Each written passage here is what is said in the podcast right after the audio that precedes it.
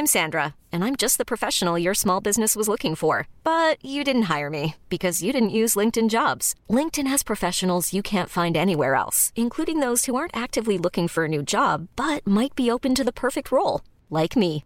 In a given month, over 70% of LinkedIn users don't visit other leading job sites. So if you're not looking on LinkedIn, you'll miss out on great candidates like Sandra. Start hiring professionals like a professional. Post your free job on linkedin.com/achieve today.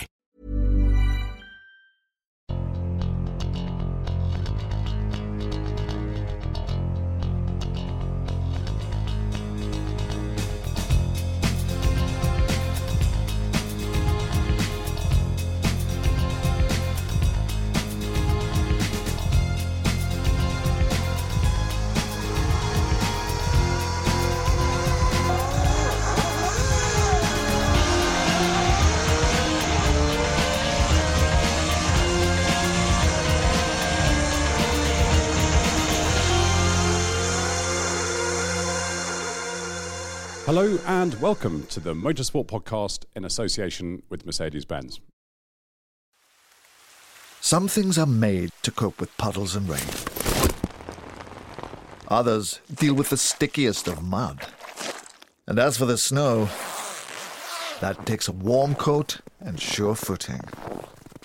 But when it comes to dealing with all conditions, there's only one thing that springs to mind Mercedes Benz 4MATIC, all wheel drive performance in any condition.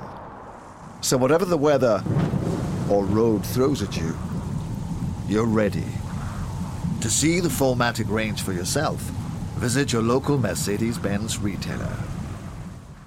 I'm Ed Foster and I'm joined by our Grand Prix editor Mark Hughes, features editor Simon Arron, and the editor Nick Trott. Our special guest today, Karun Chandhok, thank you so much for coming in and talking to us. Um, Eagle eyed amongst you will notice, obviously, there's a certain F1 flavour to this podcast, and that's exactly what we're doing. We're going to preview the 2017 season. Um, there's loads of changes. The cars are wider, the tyres are wider, there's more downforce, um, the tyres are supposed to last longer. Uh, we have two new drivers. There's no Nico Rosberg. There's a pink car, and the McLaren Honda doesn't work.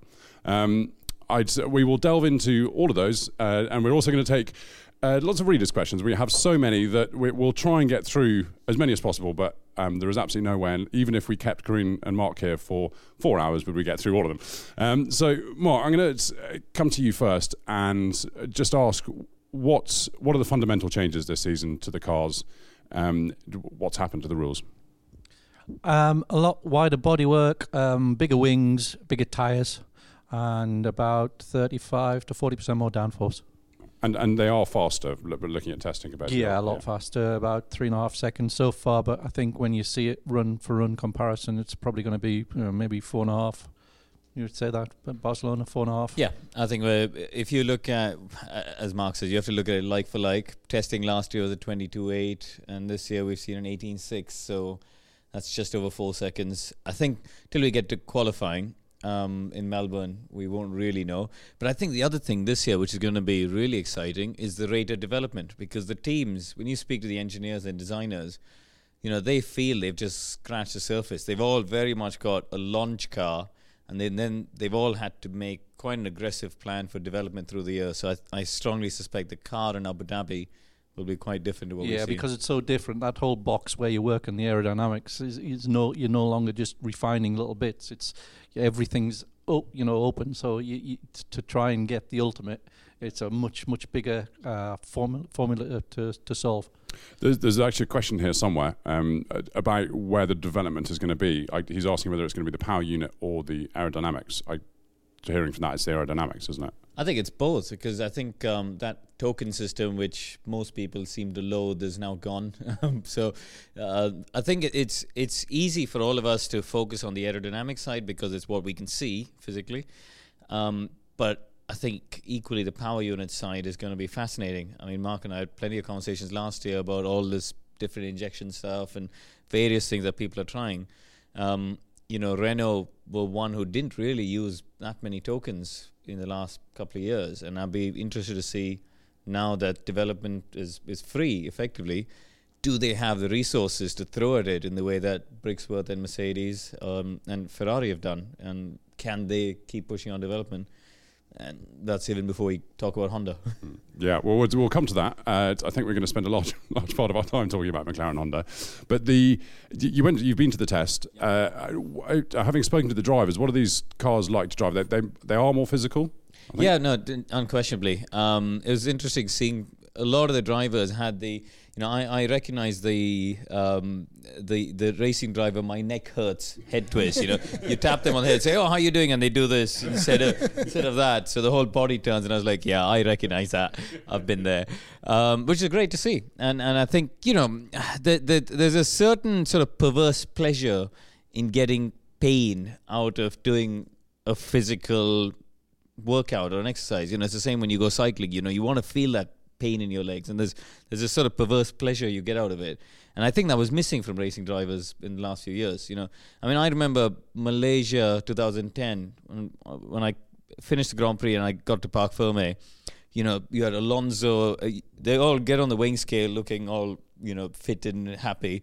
Go behind the banner boards in the FIA garage, and they're on the floor. And you know, Alonso and Kubica's there with a bag of ice on his head, and they're all drinking cans of Coke to get sugar but they look spent, and and that's I think that was missing in the last few years because the race pace was so slow, and that should be different this year.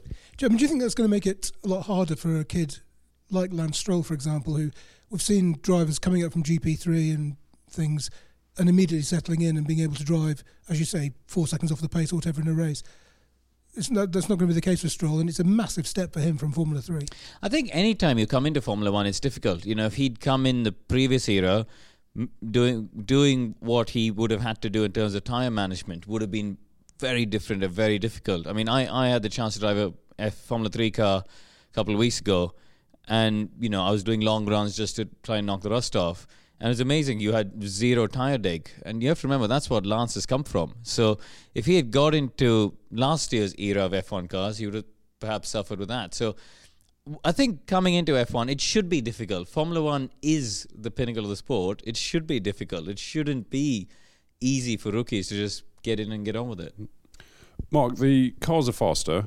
The, they're more physical to drive are the fans actually going to notice from the side of the track? Really, or, you know, from an, from an average grandstand, putting aside the Valencian grandstand where you couldn't even see the track, um, but from the average grandstand, are they going to see it?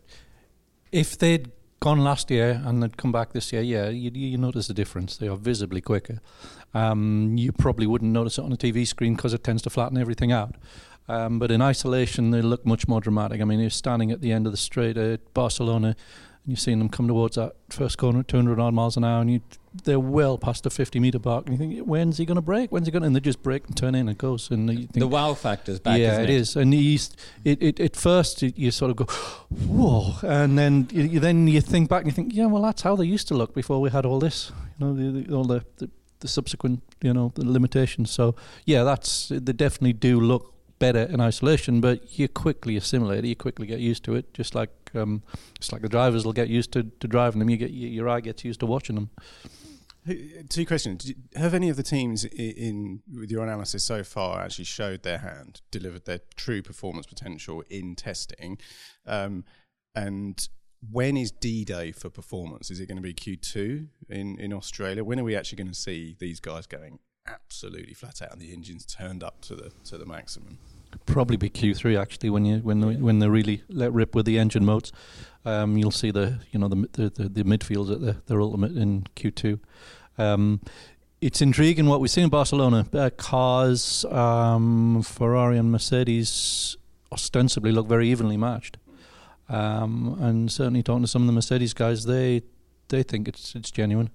Um, I mean, the Ferrari's was doing long runs quickly. As, as, it wasn't just that you think, well, all right, he's done a very quick three lap run, but you know how how much fuel was in it.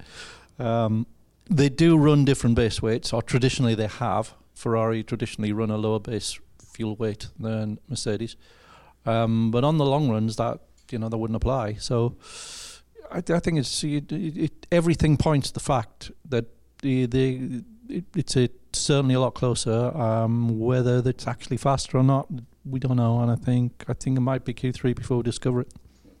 Yeah, I think um, that there are two things that stood out for me. Uh, I I spent most of the two days that I was out of the test walking around different corners because you don't get to do that on on race weekends. um, and you know, I, I was at turn nine when when Sebastian was on a medium tire long run, and Bottas was on a soft tire. And like Mark says, I, I do think the Ferrari was a little bit lighter at that point. But at turn nine is a tremendous corner to see how a car how a car's working, and the confidence that Seb had. You know, just half a lift and the speed he carried through the apex was very similar to Ricciardo, who was you know on a again similar time. We know the Red Bull chassis is very good, but the Mercedes didn't look as comfortable through there. Um, and coincidentally, on the flight home, I I, I had. Uh, the chance to chat with some Mercedes engineer, and they sort of agree. They say that you know in the high speed, looking at don't forget they've all got GPS data Mm. from the different cars they can look, and that seems to be a strength of the Ferrari at the moment. Is in the high speed, the cars allowing the drivers to lean on it. And the other point to me, which was encouraging for Ferrari, was that they were able to swap different to different tires and still be competitive. They were competitive across all the three tires that are really relevant. The ultra soft isn't relevant for Barcelona, um, but you know across the super soft, soft, and the medium, they actually looked competitive, which we've seen too many times. I think last year where you get to qualifying and they put a different compound of tire and they can't switch it on, they can't get a balance, something goes away, and instead of the front row, maybe row two, they end up on row three. And I think that that's a good sign for them. Yeah, they had a very narrow window of balance last year, and if, like even if the track temperature changed from Saturday morning to qualifying Saturday afternoon, Like Mexico, yeah, it was it was finished. Um, so yeah, we'll see if that trade's still there. If we see some varying temperatures, but you, the, the first signs are very encouraging for Ferrari. I mean, the car looks like they've done something different as well. They've, they've been adventurous aerodynamically. Uh, it's very different around the side pods to anybody else. It's got the high inlets. It's got the funny vanes ahead of it. Um, so there's a lot of original thinking gone into it. So you know, might, might just be that it's And genuinely the fast. packaging, uh, the packaging around the bargeboard side pod area, particularly, I thought Yeah. is really impressive. I mean, that and that's not. It's not something you can just create or copy overnight either, because there's a lot of little bits that go together to make that, and, and that has a huge effect for the airflow on the rear of the car. And and one thing that really stood out for me when you stand at turn three at Barcelona, you see them sort of come past you all the way around one, two, and three. Um, and Kimi was on a wider line, lap after lap, for whatever reason he chose that line. Um, and you could actually see, you know, dust and marbles coming off the left-hand tires a It was the bit. same at 10. He, was, he, It- he wasn't making an apex at 10 Yeah, either. he was so. And but Yeah. three's a high-speed corner. Yeah. But the rear of the car was planted. You know, he had his foot hard in. it. He was Mm. hard on the throttle. The rear of the car planted, and he still had the grip. And I thought that that's an impressive sign. You know, anybody else who was out there, you'd start to see a bit of movement. Mm. And to me, that was actually quite impressive to see. We may need that more than ever this year. We may need drivers and cars to take alternative lines if, if what we're hearing about overtaking is, is going to be more more difficult. Aerodynamically, it's obviously um, you got shorter braking distances basically, and you still got the same uh, trouble with the the front wing, um, you know, through the preceding corner.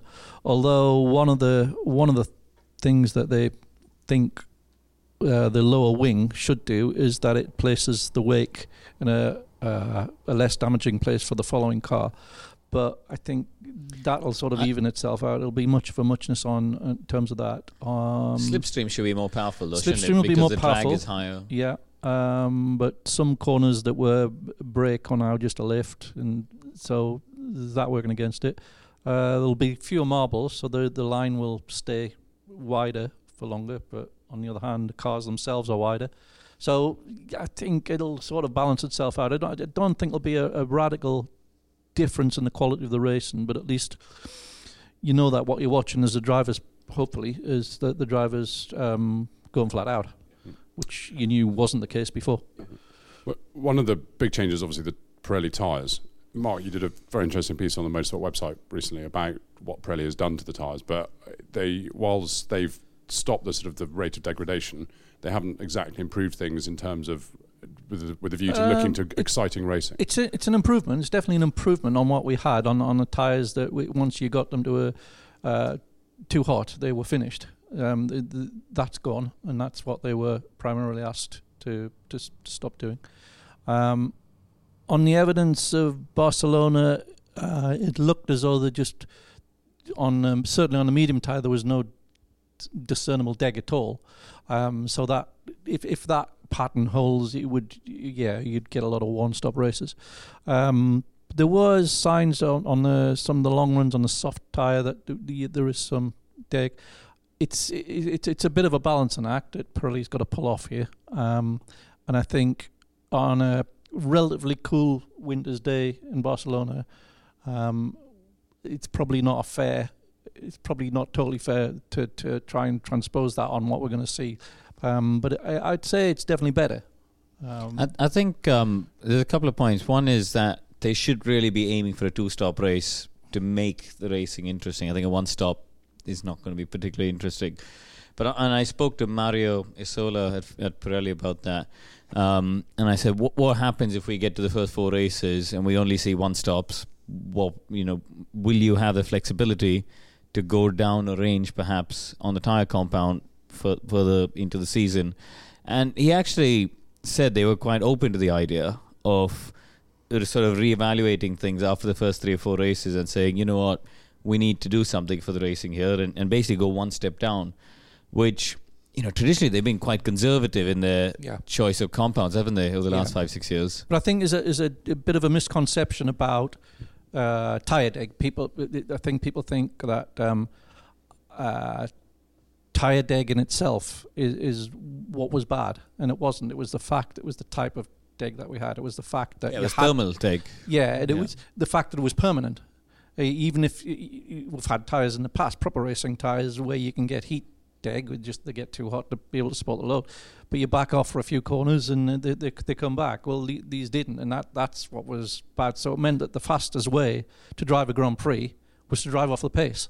And that's just fundamentally wrong. That's philosophically wrong. That's just wrong on so many levels. And that's that, that that's what we've got rid of. So yep. that's good. So well, one of the big changes is Liberty Media. Um, they've come and they've they're now owners. What's Karun? What what can we expect from them this year in terms of changes. And I know uh, just from going to the Barcelona test, one of the big changes, um, well, for the teams anyway, the teams are allowed to share short videos on social media, um, which, and they, before they weren't even allowed to film within five kilometres of the circuit. Which you know, as a team, you're putting all the money into this sport, yet you're not even allowed to share video on social media. It seems ridiculous, but that's obviously a small change. What what can we expect from them? Yeah, and I think that's a good good first step. Um, personally, I don't think we're going to see anything change dramatically over the next couple of years. I, I think w- one of the key points, really, which Ross Brawn highlighted uh, in a number of interviews I've seen, is that Formula One's been too reactive, and really what they need to be doing is looking down the line. What ha- what is the vision for the sport 2020 onwards? Because 2020 is a big year where you know um, the the contracts with all the teams get renewed. There's a lot of stuff with different races. You know the new Concorde agreement or whatever it's going to be called at that point. Um, and, and, I think that's when we'll really see the true effect. Don't forget, there's a lot of long-term contracts already in place. So yeah, we'll see, we'll see some small changes here and there. I think they they they're more actively pushing the marketing and promotional side. They, I know they're recruiting very heavily on the uh, in terms of personnel for the PR marketing side, which is which is what they need. Um, but I don't think we're going to see revolutionary stuff in the next couple of years, and I think that's right. I think they they need rather than do knee jerk changes. I think it's good to have a period of taking stock and then make Res- a step by step research. Yeah, yeah. yeah. I'm, I'm, I'm really excited about that. Sorry, sorry.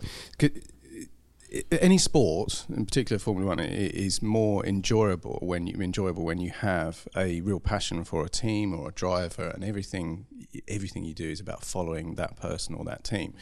And I think it's if you're if you're discovering Formula One and have been over the last five years or so, you're probably going through all the teams going, well, who do I follow? You haven't really had enough media necessarily from the teams or the drivers themselves to actually really hook into someone. So I'm really, I was really excited that Red Bull delivered a, a video that evening of the first test. I thought that was impressive. And equally, Ferrari had this seemed to have some kind of blackout, you know, in the first two days. And I was at Maranello during the, the tests, and it was it was clear that was a strategy. Just just don't tell anyone about it. But you know, in the restaurants and everything, all the everyone was going, "Why don't we know what's happening with Ferrari? What's happening with our team?" You know, and of course, Red Bull have, have already produced a film. Yeah. That's brilliant for the fan. Well, it? that, that's know, what the fans the- want. I mean, and I think I, you know, America knows how to do sport, Yeah. don't they? They, and when you look at it, you know, and that's why I'll be honest. I was a little bit disappointed that Haas weren't more NASCAR in their Yeah. approach, and they ended up going More down the sort of Formula One route. You know, like in in, you know, we should be able. If you look at a NASCAR race, uh, you're and there's a yellow with ten laps to go. The TV people are there talking to a Stewart-Haas engineer or the crew chief, as they call it, or even Gene Haas on the wall. You know, as he's like he pushes the headset back and he's talking to the TV guy, and he's you know. And and I was hoping for a bit more of that, and I was hoping that they would rub off on everybody else. But in the end, they sort of went the F1 route of everybody else and having Yeah. a PR man as a filter to everything, and and actually being quite closed off like everybody else. So I hope they change that. Well, I mean, there are certain other aspects of the NASCAR model we could adopt, like more punch ups in the pit lane afterwards. Oh, the last the last week one was Did you see hilarious, wasn't it? It Yeah. was brilliant. Yeah, yeah. Um, we, we got a question here from Nauman Mithani. Uh, what improvements do we want from Ross Brawn, Mark, um, in terms of short term and, and then long term as well? Because he is looking after the motorsport side of things. Yeah, he's looking after the sport and, and technical sides. And on those, I don't think you're going to see um, any quick change. Like as Karun was saying before, you're going to see a lot of stuff going on in the back, or you're not going to see it. It's going on in the background, uh, where he's going to have a team of people around him researching um, how to get to where they want and where they want to be. Is uh, cars that are better to race, cars that excite the fans more, um, so that you know they've got better raw material uh, to work with on the on a promotional side. Um, I think you're gonna. It's going to be an era compared to what we've had for the last thirty odd years. It's it, it's not going to be so openly confrontational. There's, still, there's always going to be arguments and uh, negotiations going on in the background, but um, the the way of resolving those is going to be uh, much less uh, confrontational. And I think with Ross, there are there are three strands of the sport. There's the the, the commercial rights holder, there's the, the FIA, and the, the teams. And traditionally, any two of those have been in dispute with each other at any given time. And that's just how it's worked. That's just the, the personalities involved. Now, Ross Ross works for the commercial rights holder. Uh, he used to be a team boss, and he's got a very good relationship with the president of the FIA. So he is in a unique position, better than anybody in history has ever been, to pull those together, those three threads together as one. Um, and I think he will do that. I think um, Ross is just someone calm, analytical, uh, but with a you know core of steel. He'll just be like a tank going towards its target. It'll just you'll, you will get there. I think for me the the one of the big issues heading to 2020, and it's not again something that we resolved before, is how they can safeguard the future of teams and how we can get another team or two on the grid and and not have this big disparity. Uh, and speaking privately to, I spoke to probably three different team bosses in Barcelona, and really the only way to do it is to tear up the existing model and start again. Whether they can or not is a different story. But yeah, post 2020, that's what they'll, they will- have to do. Uh, So then you get into a very difficult negotiation with principally Ferrari, um, uh, where whereby you say, look, we're going to uh, redistribute the income. Um, meritocratically.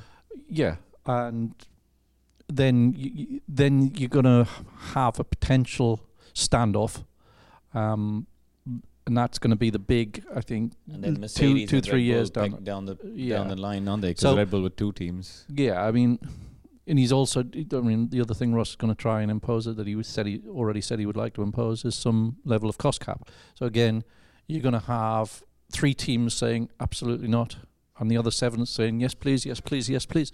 So th- how you resolve that as well. So yeah, y- it it's all nicey nicey at the moment because it's it's new Oh owners. yeah, yeah. Um, and it's it's you know it's it's a, re- a, ref- a nice reboot and all relationship It's kind of a honeymoon, isn't it? yeah, exactly. But there are some very, very difficult questions to be resolved. But I have to say, I would, abs- and I've mentioned it in previous F1 preview podcasts, I would love to see some form of cost cap and greater technical freedom. I just Yeah, think, it'd, I be, think- uh, it'd be brilliant. I think that's something that Ross would like to see as well. Long term. I, I just I, s- I struggle with the idea of how you'd police a cost Yeah, cap. so do I. I have no idea how you do you it, know, but it, it, especially at Ferrari. yeah, yeah. Well, or or, Or- or anyone. or a company like Mercedes or Renault who've got companies set Yeah. up all around the world. How are you ever going to monitor all of that? Yeah. You know, it's just.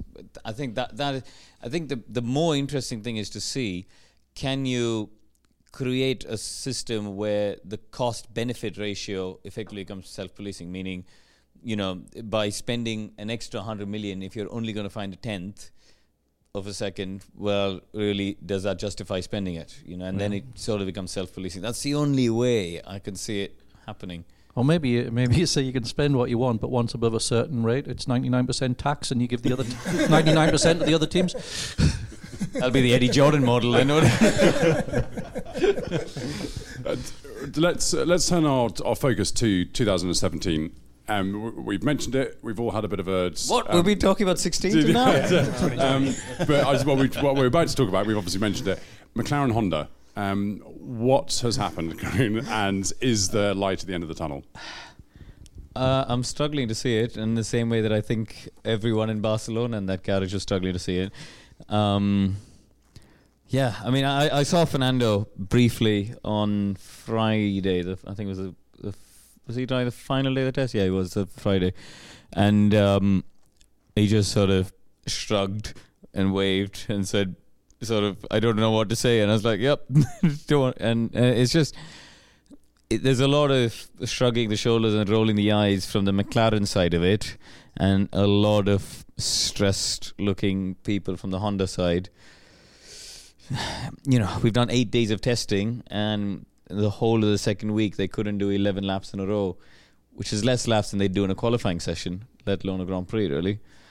Yeah, I mean the the secret of, what's wrong is hidden deep within in, internals of that engine, um, and so it's a fundamental problem clearly, and it was only discovered, you know, when they got the car on the track. Uh, although apparently it, it was problematical in a different way on the dyno, and they resolved some things on the dyno, when something different came up when they, they ran it on the track. So, you know, it, it's just a how long how long does it take to get that fix in place? We we don't know because obviously they're being very secretive about exactly what it is.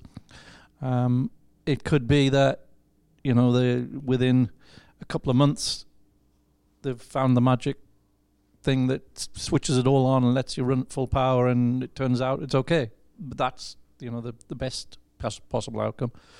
Uh, the other one is it's just a fundamentally flawed engine, and we got this whole season, a bit like um, you know 20, 2015.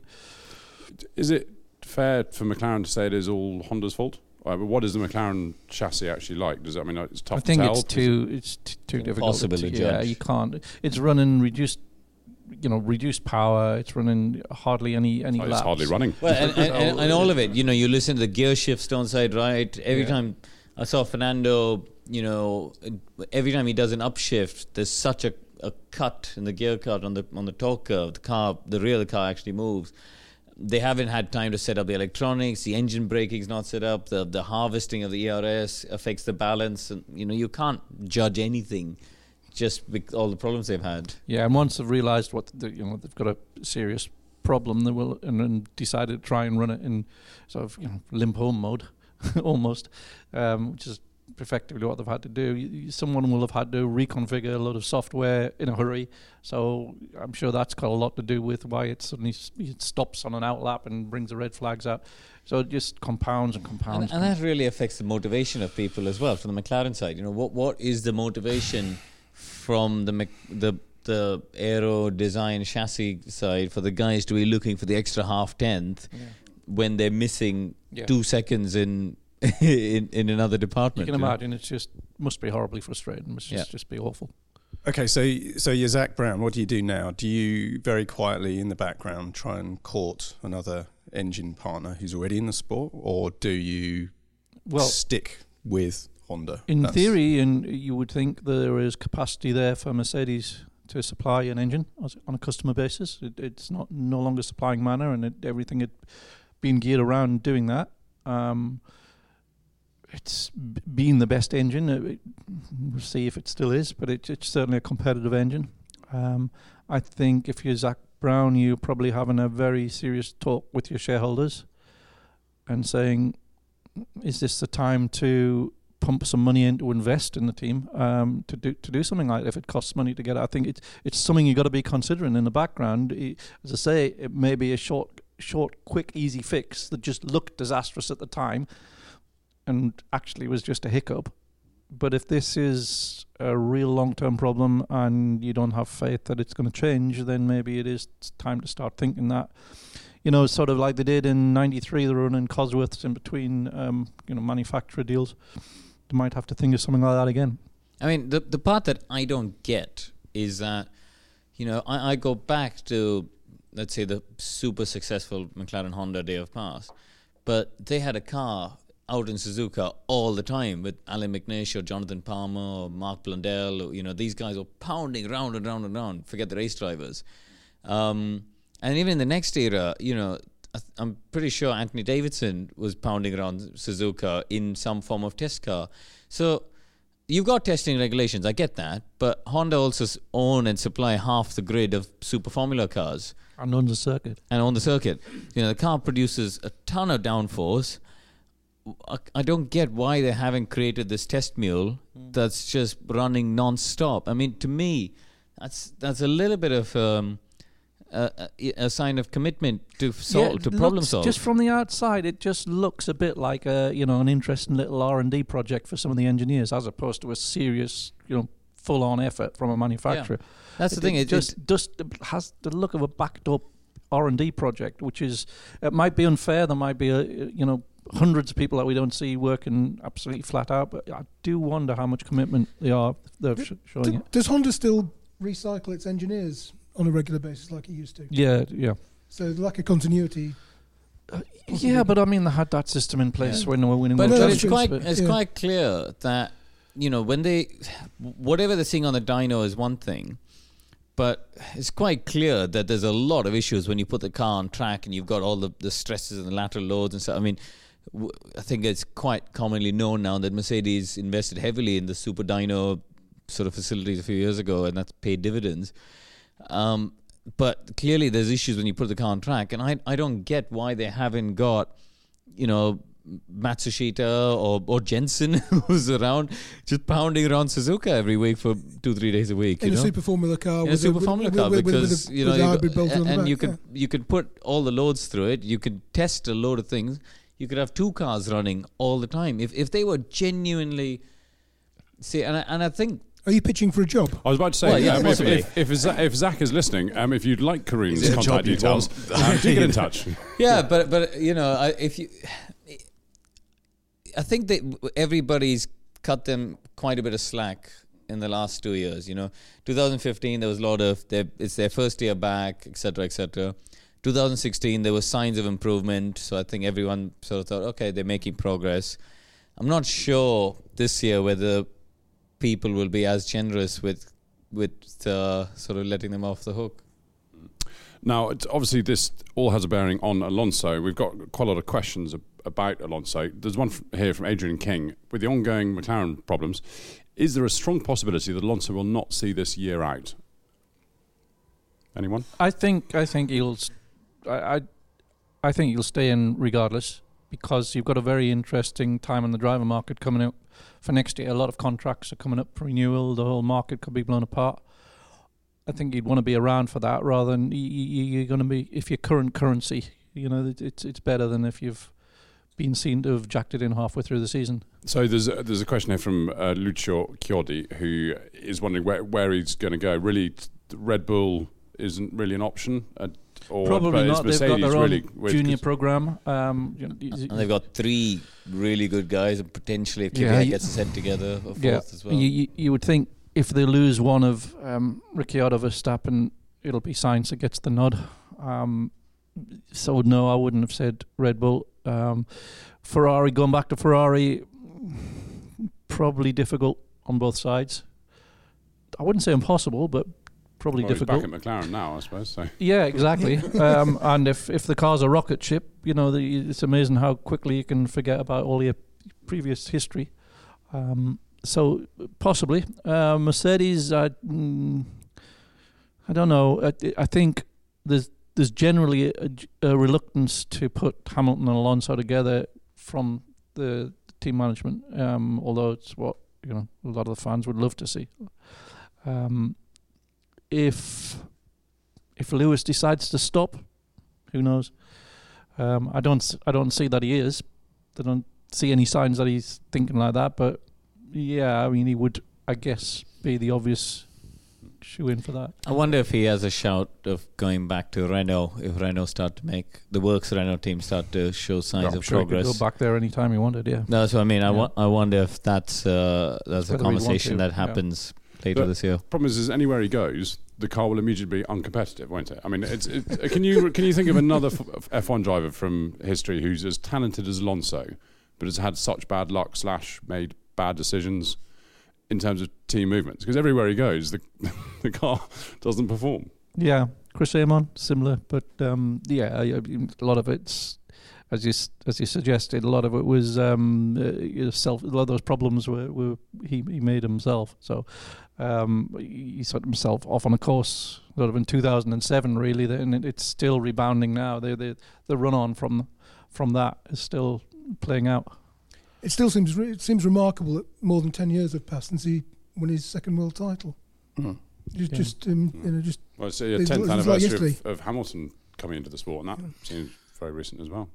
So my theory, and it is theory, Lewis will go to Ferrari, and he'll finish his career at Ferrari as Ayrton wanted to finish his career at Ferrari, and then Fernando will go to Mercedes.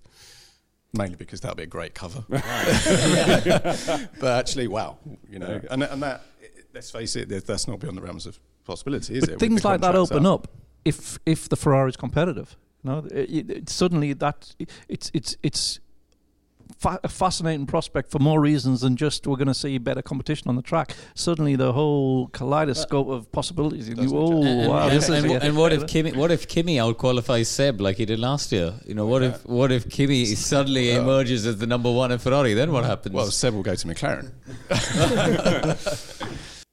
As a loyal listener of the Motorsport podcasts, you can get 25% off the AMG Basic Training Half Day course at Mercedes Benz World.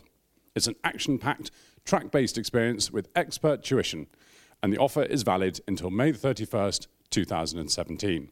Simply call Mercedes Benz World on 0370 400 4000 and quote offer AMG 25. For more information, go to www.mercedes-benzworld.co.uk. Uh, Karun, let's have a look at Hamilton and Bottas. Uh, Uh, going to a new team, um, Mercedes Works team, having Hamilton as a teammate, is has Bottas made? First of all, has he made the right decision doing this one-year deal? Um, and is he really going to be able to be on a par with Hamilton at points? Uh, has he made the right decision? It's obviously yes. You're Totally, you're, yeah. you're never ever ever going to say no to driving for the world championship favorite, uh, irrespective of who's in the other car. Um, you know, I, think we were talking about before whether drivers and Nick asked the question: do, do teams show their hand until qualifying? I don't think drivers like Lewis or Kimi, for example, or Seb show their hand fully until Q2, Q3. I think they they like you know Kimi famously used to do it to Montoya at McLaren. You know he wouldn't show his hand till they got to qualifying, and then he'd blitz him um, in 2006, A- and that complete you know all of a sudden all the Latino toys had come out of the pram, um, and and I think that's something that that we're all thinking it. So I'm sure Valtteri is as well. I'm sure Valtteri is quite aware that mm, this bloke's probably got three or four tenths in his hand when he when he needs it. Um, I'll be interested to see how they get, how they get on. Honestly, it's impossible to judge from preseason testing. That's a curious um, dynamic there, isn't it? Because what do you do if you're Bottas? Do you play the same tactic, which is potentially not going to be particularly revealing if you want to know how you know how quick you can go in this car? Um, yeah, or do you just go absolutely flat out in testing? It's- I think I think Valtteri's priority of preseason testing is really to understand the working method of the team. Um, you know, the language they speak when they do a setup change. What does it do to the car? How do they deal with problem solving, a balance issue? How, how you know, how, just understanding the systems. You know, we we famously need watch on board with Rosberg or particularly Rosberg. You know, there's a lot of brake balance changes across the qualifying lap. You know, and that wasn't something you saw a lot of the other drivers doing. You know, you see the odd change, but not as much. You know, why was he doing that? Is that something I need to do in qualifying? And you know, there's there's all that kind of stuff. And I think it's about doing the long runs and understanding how they communicate strategically, how they make you know changes to the strategy, things like that are what it's it, his test program isn't about looking for the last couple of tenths. It's it's about getting comfortable in the environment and trying to get up to speed with with the car. Q3 again, isn't it? Then in Australia, I find it very hard to assess just how good Valtteri Bottas might or might not be. I mean, he was good in GP3, and he's looked decent with William, in his time with Williams. But there were We'll times. we'll find out in two weeks' time. well, we? we, will, we will, but it's very hard to know. Be, to be sure, to have a clear picture, because I mean, there were some times when he was plain blown off by Felipe Massa. Um, last year, not so much, but Massa was arguably beyond his sell-by date a little bit, maybe. Um, but I just find it, his true potential very hard to assess. It just you know up and down performances. Sometimes excellent, sometimes barely visible. Yeah, I mean, he'll, he'll have nowhere to hide in a Mercedes, No. you know, because if, even on a bad day, he should be qualifying in the top four, assuming Ferrari are where we think they're potentially going to be. Even, even on his worst day, he should be fourth.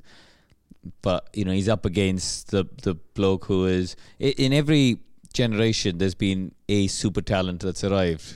And, and Lewis undoubtedly is one of those. So this is this is where you'll get your answer. In terms of competitiveness, though, anything less than slotting in where Nico left off, don't mean necessarily winning the championship. Just in comparison and pace to Lewis, anything less than that, it's it's game over, isn't it? Surely. Yeah, sure. A- a- And and that's still the, one of the hottest seats on the grid, you know. And, And that, that means being within a tenth, tenth and a half most of the time, sometimes faster. and you can be sure that people like Sainz and and people like Alonso and Van Vandoorne. I mean, we're all talking about Yeah. Alonso, but to me, Vandoorne is potentially the most talented rookie to have arrived into F1 since Hamilton. And you know what? What's he going to do? Um, surely that talent can't be wasted driving a car that you know that potentially can't finish the races. So. Uh, you'd imagine Wolff's he's on a big phone. fan as well. Toto's a big fan, and, and you know you'd imagine he's going to be on the phone fairly soon if if as Mark says that scenario plays out where Valtteri isn't able to match what Nico did. Well, there's going to be a lot of voicemails from Formula One drivers on Toto's phone, isn't there? Um, just let's talk about Williams, where Bottas has come from. Uh, there's a question here from Wallace, uh, who wants to know your take on Williams in 2017, uh, especially with the arrival of Paddy Lowe. Um, the Bottas deal would that have ensured absolute parity on engine spec between the factory team and Williams? I think they'll have uh, the, the the the pace looks respectable, and they're not going to be challenging, you know, the the works Mercedes, uh, but they never have done. Um, it, it looks a, a, good, solid, uh, consistent car from testing. Um, it's probably got mm, arguably the weakest lineup driver lineup on the grid. Uh, that, there is a, a question here from Ray asking whether it is the worst driver lineup. Yeah, I mean, that Felipe's- that, that one. Felipe, I think, was already past his best uh, last year. Um, 17-8 to Valtteri, in 17-3 I think to qualifying. it? Yeah. yes, last year. um, which you know was well down on his previous year's performances against Valtteri. So there were already suggestions there that his performance was tailing off last year. Um, he's been pulled out of retirement to help a team out. Um, so you got to question what his yeah, what his level of commitment would is, is would be.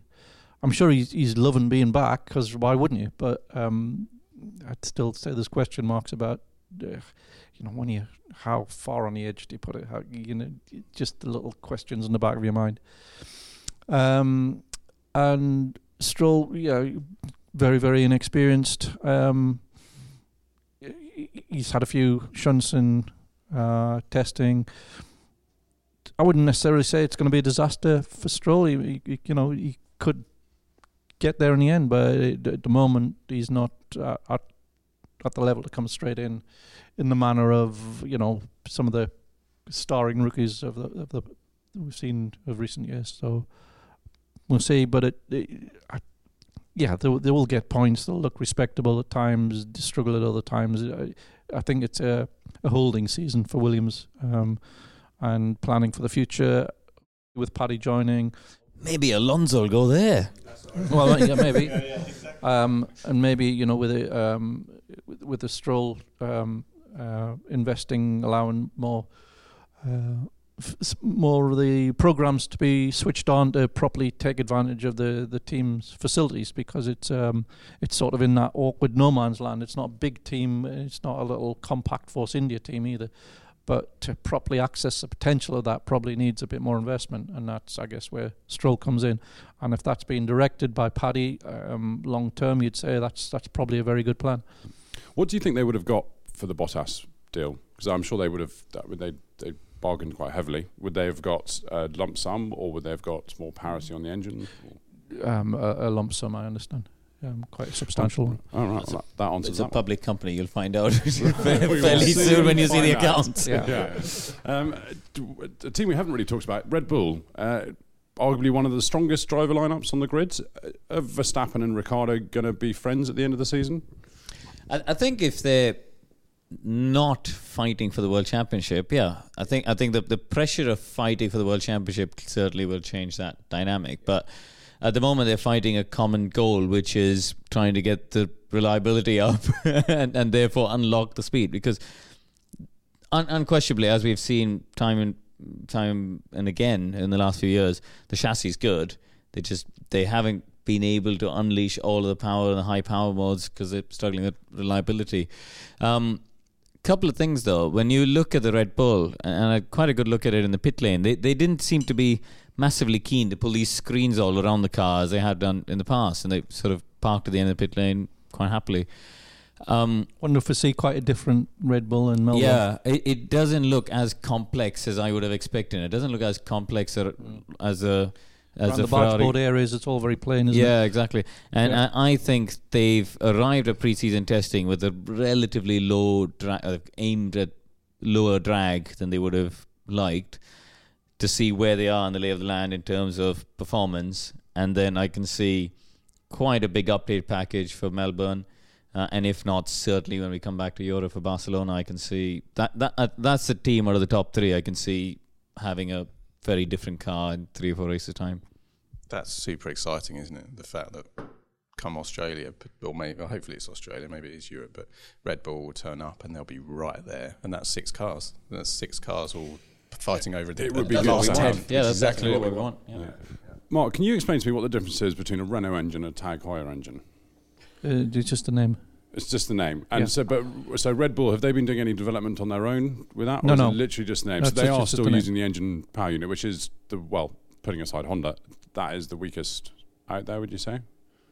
Uh, well, last year it was probably third, but not not that far off. Um, they made big strides last year. Um, it's probably a couple of tenths off last year. Okay, so it's, it's not it's not too bad. Uh, it wasn't a disaster last year, but you, you, it's a moving target. So you, you know, Ferrari have clearly made gains. Mer- Merc have probably made gains. Um, we'll see what um, the Renault has. It's got new cylinder heads designed by Mario Illien. Um, He, d- is he, he now left. He's now left. he's there, left now because he's Right. completed the the, the, the task. Right. Um, so that it, They seem to be having ERS issues more than Yes. the actual Yeah, yeah. ICE engine, didn't they? Yeah. There's MGUK sort of issues Yeah. and A lot of uh, a lot of letters. with with all three. Uh, yeah, yeah. yeah. Yeah, the, the joys of modern Formula One. Oh, I know. What about the Renault Works team, Karun? Well, They had a difficult season last year, but Yep. it, it's a case of rebuilding, isn't it? But they've, they've done a, a little bit, but how hard is it as Renault to entice the big names and build up the team again? Ho- Honestly, when you watch trackside, I was actually pleasantly surprised. I, I think actually the car looked a lot better than I expected it to. Um, they're, they're in the you know there's still a lot of stuff going on that needs to be shaken out. You know, obviously, they've lost Frédéric Vasseur, who who I quite like. I think I think he's actually a really good guy and a true racer. Uh, and he's gone now as a team principal. Um, Cyril is, seems to have sort of taken over that. Whether they'll replace Fred, we'll wait and see. Um, I think Hulkenberg is a good addition. I think he, he's got a lot of experience now, and he, he'd be a good number one, good solid number one. Um, the car, you know, looks like last year they, you know, there were occasions like Azerbaijan, they were on the back row of the grid, and I'm sure it doesn't matter. You can come up with all the rebuilding stories in the world, but when the bosses show up from the Renault boardroom, they would not have been impressed seeing that. Um, this year, they look like they moved themselves out of that pack and into that midfield, Force India, Williams, Haas potentially, Toro Rosso fight. So, they, they, I think there's actually five teams in that bunch. Williams may be at the head of the bunch, but certainly there's four just behind them. So, I think it's good progress. But they, you know, at their lowest point when they took over the team, they were down to 435 people, I believe, and at its peak, Enstone was sort of 650. Um, I believe that now in March they'll be back up to sort of 560 or so. So that that's quite a big step forward from where they were, you know, this time last year in terms of just number of people working on on the chassis side. Um, what if Force India, Mark? Putting aside the colour, they they they are sort of known as the the team with the biggest bang for its buck in yeah, terms of what I mean, they spend I was and very success. impressed at, at the launch when uh, Vijay Mallya is um, batting away Renault's claims that the works teams will just disappear from the independents uh, in this formula because they've got, they've got so much um, more facilities and uh, in the, the, integration of the power unit and the chassis would be. He batted that away and uh, said, "I see no reason why we can't go one better and be third this year." Um, I think that's, oh, that's, that's painting it pink, um, but but you know, don't count them out. They for the size of team, they do a remarkable job, and um, it's just very very well managed, well tailored team. It they just the, the hard points are that right. Okay, we're not doing it our own wind tunnel. We're going to use a Toyota wind tunnel, which has had you know one of the millions and millions spent on it. It's fantastic tunnel. It's everybody uses it pretty much. Um, okay, we're not even going to do our own gearboxes. We'll just take the Merc one. The Merc one works. We know that works. We, we put that in with the Merc engine. So all those things they're not. They don't have, uh, you know, ambitions above the station. They they just say, right, these are the hard points. This this is how much money we have. This is how we're going to do it, and they just manage it very very well. And they've got a great technical, you know, leader in Andy Green. Um, and he just they, they've they've just got that down pat how to utilize what they've got very very very well. Um, but that's never going to be, you know, you, it, unless you have a a radical change of uh, regulations. Um, that's never going to be a team that is going to be able to take on uh, the works teams. But it's it's you know it's done what it's done. It's fourth last year. It's been fifth. That's that's just what it does. It's very but, good. But importantly, I think there's they're actually a good case study in from a financial standpoint. They're a self-sufficient team now. Yeah, you know, within with they finish fourth, they get X amount of money from FOM, they get X amount of money from driver sponsorship through Perez, and and now a bit of other sponsorship through, and it's a self funded team capable. So all everybody has to do is finish fourth, and then everybody's fine. Yes, basically. But, but but also, you know, it, it, sounds easy to say, but actually to use that amount of money they've yeah. got, and I think Mark raised a really good point, which is I think Andy Green is is actually quite underrated. I'm surprised, for example, that people like Ferrari haven't tried to hit on him. Maybe they have, but I'm surprised people like Ferrari haven't tried to chase him down when they lost James Allison or or even McLaren and people like that because I think he's he's really really good at delivering. Well, he was briefly at Red Bull, wasn't he? He was, yeah. yeah. But it's, it's quite nice because I mean he it, I mean Andy Green goes back to the days when Force India was was, was was the Jordan F three thousand team, yeah, so yeah. he was a race engineer there. So he's, yeah. yeah. Uh, Karun, what about Sauber? Is is the light at the end of the tunnel for them? Because they've had a, a, very tough time over the last few years. Um, I guess budgets and money is always the always the bottom line. But it, this is going to sound ruder than it's meant to. But what's the point for Sauber? yeah, so, you've got to say, ask what, say what you mean. Yeah, yeah, I mean, but you've got to ask, haven't you? Because it's you know, because I'm sure they can't be making the finances work. Well, they they've obviously got that investment come through from um, last last I think it was early last year, wasn't it? The longbow investment came through. Middle of the season, yeah. Middle of the season, and that that sort of safeguarded their immediate future. Um, you know, getting ahead of Manor last year helped for another another chunk of money. Um, but you're right. You know, you look at the car, and actually aesthetically, I quite like the car. I think yeah. it, you know, it actually looks it like looks quite nice. a nice car, and yeah. they've actually there's quite good detail work on it. You know, they've obviously put a lot of effort into it. Um, but then when you look at the actual livery, there's not many sponsors on it, so that that's quite hard. Um, I'm sure there's a bit of money from Mercedes for Wehrlein, and, and obviously we know about Ericsson, but it's tough for them from from a financial standpoint, and also now, I suppose with, with Renault having moved forward, um, who are they competing against? I guess McLaren is. is well, all they need to do is do more than 11 laps, and they've got them beat. So, uh, yeah. and I think that that's a slightly tricky thing is unless they, they find the next greatest and and and don't forget they were the year old engine, so start the season they'll be fine. As the season goes on, that that will suffer as engine development moves on. They they will perhaps, I suspect, aim for their traditional path of let's go for mega reliability at the start, try and pick up the odd points, which which could happen. They were they were actually really reliable in preseason testing, so um, they sort of go for that case model, I'd imagine. Mm. Right, we've got we've got about five minutes left, so I wanted to take as many readers' questions as possible, and also try and get everyone's thoughts on who they think is going to win this year's championship.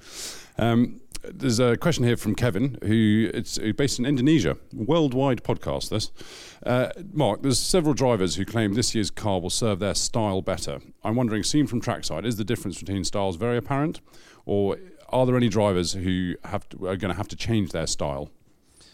You can see the drivers uh, carrying more speed in and being more aggressive um, in, in combined uh, braking and lateral. Um, so for somebody like Fernando, that will that will be very good. Um, yes, you, you can you, you can see it more. Um, whereas before everybody was sort of held back to the same false ceiling. Um, certainly in, in the race, um, there were. Um, yeah, I think I don't I don't I think everybody's good enough on there to be, be able to assess what the tire needs and, and adapt the driving style. I don't think it's that it, it's going to penalise or reward um, one more than the other, but you you will see difference differences in style more easily on these tires than on the what we had before. Yeah. Karun, one here from Sam Smith. What do you think of the proposed wet starts?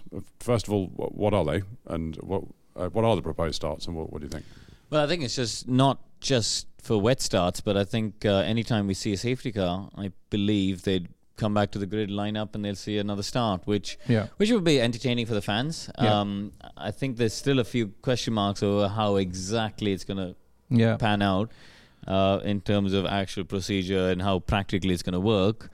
But um, th- there are some changes. You know, for example, the car. You know, who starts in the pit lane, for example, you know, the safety car laps actually at the start of the race no longer count, from what I understand. So they'll do the laps on the safety car. It doesn't actually count towards the Grand Prix. They come back onto the grid to do the standing start. At that point, the guy comes to the pit lane. So we, will see some changes. Um, it could mean potentially more incidents. It could mean opportunities to jumble up the order. Um, I mean, races like Melbourne pretty much guaranteed a safety car, aren't we? Mm-hmm. Every year. Yeah. So I think we, we should get a fairly quick look at, at how it works quite soon into the season. So, Karun, I know you, have got strong thoughts on sort of huge runoff and uh, t- well, huge run- tarmac runoff. Yeah, exactly. So that's why I'm going to come to you for this question. Um, this is actually uh, one from Nauman who we took a question from earlier. He's uh, basically this is sort of quite a long question, but he's just asking: um, Is there no one else apart from Hermann Tilke in terms of designing tracks? Because he says that a lot of the tracks he's designed aren't producing exciting racing. Um, so there's that question, and the second part is from Ray. Um, and he's asking about the endless runoffs and is this ever going to change? Um, it seems like a driver can go off the circuit, rejoin, lose no time, and then finish a Grand Prix and be told that he had a wonderful drive. Yeah, I mean, the, the first question, there are there are other people who design circuits. I mean, Alex Wurz runs a company that does it. Uh, there's a guy called Clive Bowen who runs a company called Apex. Uh, they did Dubai and China, a couple others. So there are other people out there. Um, you know, Tilke's obviously monopolized in many ways the, the F1 market, I think, for recent circuits. Um, and but but it's a very simplistic thing to do to blame Tilke and his people for for what's going on. Um, circuits are designed in conjunction with the FIA and the FIA safety department and the circuits commission. So there's a lot of there's a lot of committees and commissions involved with these decision making processes for example, a circuit like Le Mans, every year we go back to Le Mans, we see more and more tarmac runoffs and more and more tarmac put down, and that's got nothing to do with Tilke. Um, Circuit of America is Tilke, isn't it? Sorry, Circuit of Americas, that's Tilke, isn't it? The- I think so. Yeah, th- That's a great circuit. it's a great circuit. Yeah, but I mean, it's got lots of tarmac runoffs, but, Yeah, it, but it, it's a great circuit. Um, and Sepang, I think Sepang's actually a great circuit Yeah, to drive yeah. on. You get great racing, and there's something for the drivers, so it's easy to knock him. But um, I, I don't know what the answer is, to be honest, and, and why we we seem to be going a long way down this path of tarmac runoffs, and then it just adds complication. You know, we try and find this a high curb, or we try and find astroturf. You know, I don't know how many more times I got to say. I, I don't see what's wrong with real grass and real gravel. Um, you know, there's there's a lot of complications with the bikes as well, because you know the FIM Yeah. have their own safety norms for the same circuits, but surely you can put you can put six meters of grass and gravel and then have 10 kilometers of tarmac and it'll stop a lot of what we're seeing of people corner cutting and, and putting wheels off track The the basic ones in terms of bikes versus cars is the bikes want uh, the kitty litter, Yeah. and then the cars want tarmac. Yeah. Yeah, so it's a, it's a constant battle. But Silverstone manages just about. yeah but you still have you know the exeter club exeter Copse you know the the the constant arguments about oh do we have six inches of the wheel over the white line uh, you know I, I hate having those arguments you know it's like we should be we should be when qualifying's over we should be looking at the sector times and the lap time we shouldn't immediately be wondering are they going to show us a replay of a guy with half a wheel over the white line of Copse you know the result should be the result um, The, and- the key it should there be is, is is not to have Vettel behind you, who is then constantly radioing and saying that uh, Fernando's gone over the white line again. Yeah. I, Right. I, I fear for a, uh, a, a kind of a rule or, or something being dreamt up where um, a time penalty is imposed on on the car during its next lap. So you know it's only allowed to use three quarters of its performance or something like that. It, it's where maybe the new era of the sport that we've been discussing, the Liberty era. You know, we have to kind of monitor that closely because I, I can imagine it'd be relatively straightforward to. Yeah, I know. mean, I think I think that that'll be slightly outside their scope. I mean, the, the, these these track limits things deserve its own podcast. I think, but uh, we could go on for ages. But you know, fundamentally, the other issue is, is the inconsistency. You know, how do we choose some corners we or we just turn a blind eye, and other corners we police, and you know, all of this stuff. We just let, let's just figure out a way to get real grass and real gravel and real deterrence. It, actually, Paul Ricard's a good example because that's tarmac runoffs everywhere.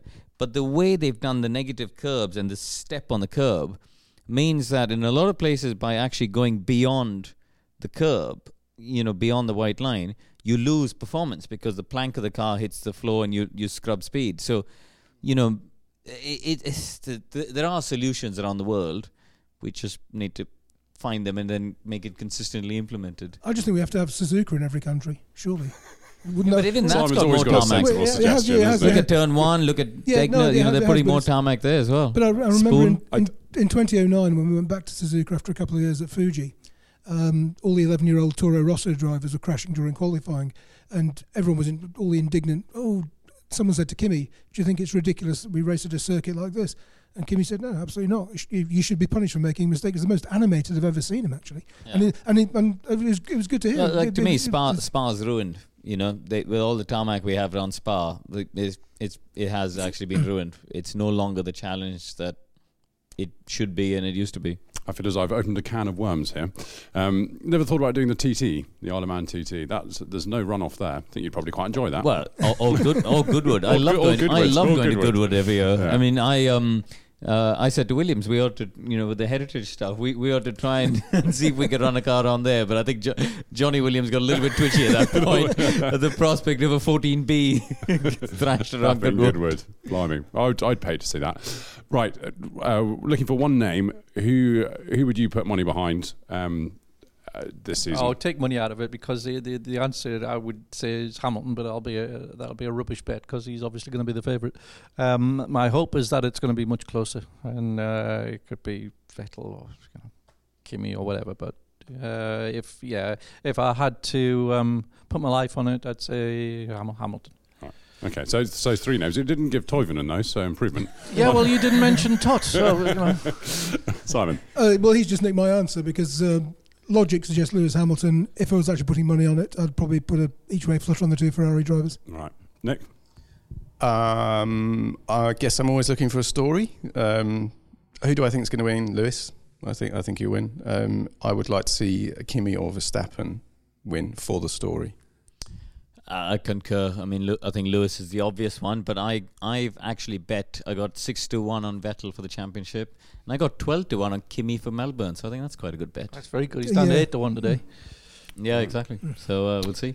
Ed, Well, Ed, come on, Uh, and yourself. I'd- on. I would like to see Ricciardo um, fighting properly for a world championship because I think he's um, not necessarily an underrated driver because I think people do rate him, but uh, I'd like to see him get more success. He's he's a kind of kind of guy that um, is good for Formula One. He's different from a lot of Formula One drivers. Who's engages with people, I think, on a on a better level. Um, so there we go. Okay, one crazy bet then. I've I've I've got a bet that Force India will win a race this year. I'll So- take that. Yeah, so I need I need another crazy bet from, from you McLaren guys. to finish on the podium. This is never going to happen, is it? You get you, you get you get yeah. McLaren on the podium. If, if it's a tr- if it's a simple fix, as Mark suggests, it, there's a small percentage it could be, small percentage chance. If I lose the money, Mark, I'll I'll, I'll come and find you. Um, Van Dorn out qualify Alonso over the season. Karun. Current to replace uh, Actually, no, Massa. Actually, no, I, I think I think mine will be uh, Kar- Karun to spend most of the year at Suzuka driving around, around in a, for, a super Formula car with a Honda hybrid engine. or a I TT. gladly hope that bet comes Yeah. through. um, well, go on. You haven't. Is that actually going to be your bet? Yeah, that- that's my Oh, bet. wow, yeah. okay, good for you. no, no, no. Um, too I'm good. going. I'm going to. I'm still thinking. I'm going to say Verstappen to beat Ricciardo across the season. I don't know how crazy that is. Does that count as crazy? no, that's not crazy. That's enough. not crazy no, enough. that's not okay. crazy enough. Uh, I'm going to say Kimi to beat Seb across the season. Still not It's getting crazy enough. crazy, Really? but it's still Yes, not enough. yeah. We, we want more Well, than where's that. our, long. where's our crazy threshold here? Well, I, I, think, I think maybe Ed's, Ed's Just look to your left. Uh, all right. something Uh, Re- Seb. wor- works Renault to get a podium. How about that? Yeah. Does that? Okay. That's yeah, And uh, it's probably not that crazy. Sauber to beat McLaren in the championship for constructors. wow. Good lord. Right. Well, there we go. Um, we're going to be back uh, at at the end of the season. We're going to obviously review the whole season, but we've got loads of podcasts in between now and then. So thank you so much, Mark. Thank you, Simon. Thank you, Nick. Thank you, Karun, so, so much for coming in. Thank you, Alan, as always, for recording You're all have this. biscuits next time. I keep getting promised these biscuits every time I come to a podcast. You Did, get coffee, did I promise them again and I didn't yeah, deliver? Again. Okay, I'll tell you what, when McLaren finishes on the podium, I'll send loads of biscuits over. Thank you so much for watching and thank you so much for listening. We'll see you all soon. Thank you. Bye bye. Some things are made to cope with puddles and rain. Others deal with the stickiest of mud.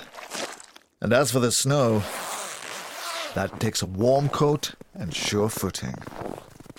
But when it comes to dealing with all conditions, there's only one thing that springs to mind Mercedes Benz 4MATIC, all wheel drive performance in any condition.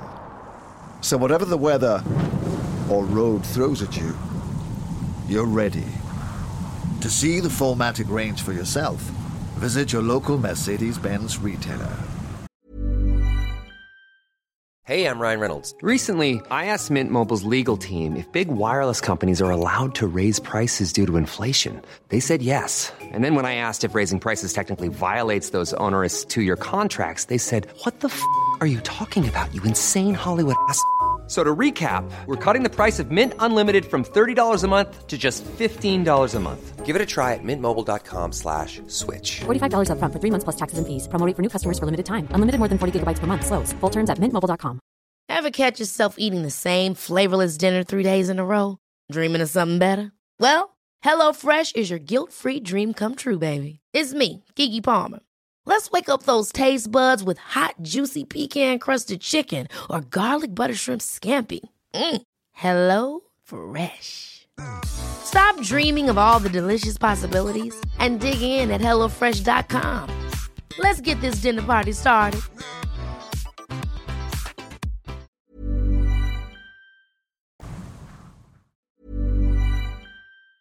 Ever catch yourself eating the same flavorless dinner three days in a row? Dreaming of something better? Well, HelloFresh is your guilt-free dream come true, baby. It's me, Keke Palmer. Let's wake up those taste buds with hot, juicy pecan-crusted chicken or garlic butter shrimp scampi. Mm. Hello Fresh. Stop dreaming of all the delicious possibilities and dig in at HelloFresh.com. Let's get this dinner party started.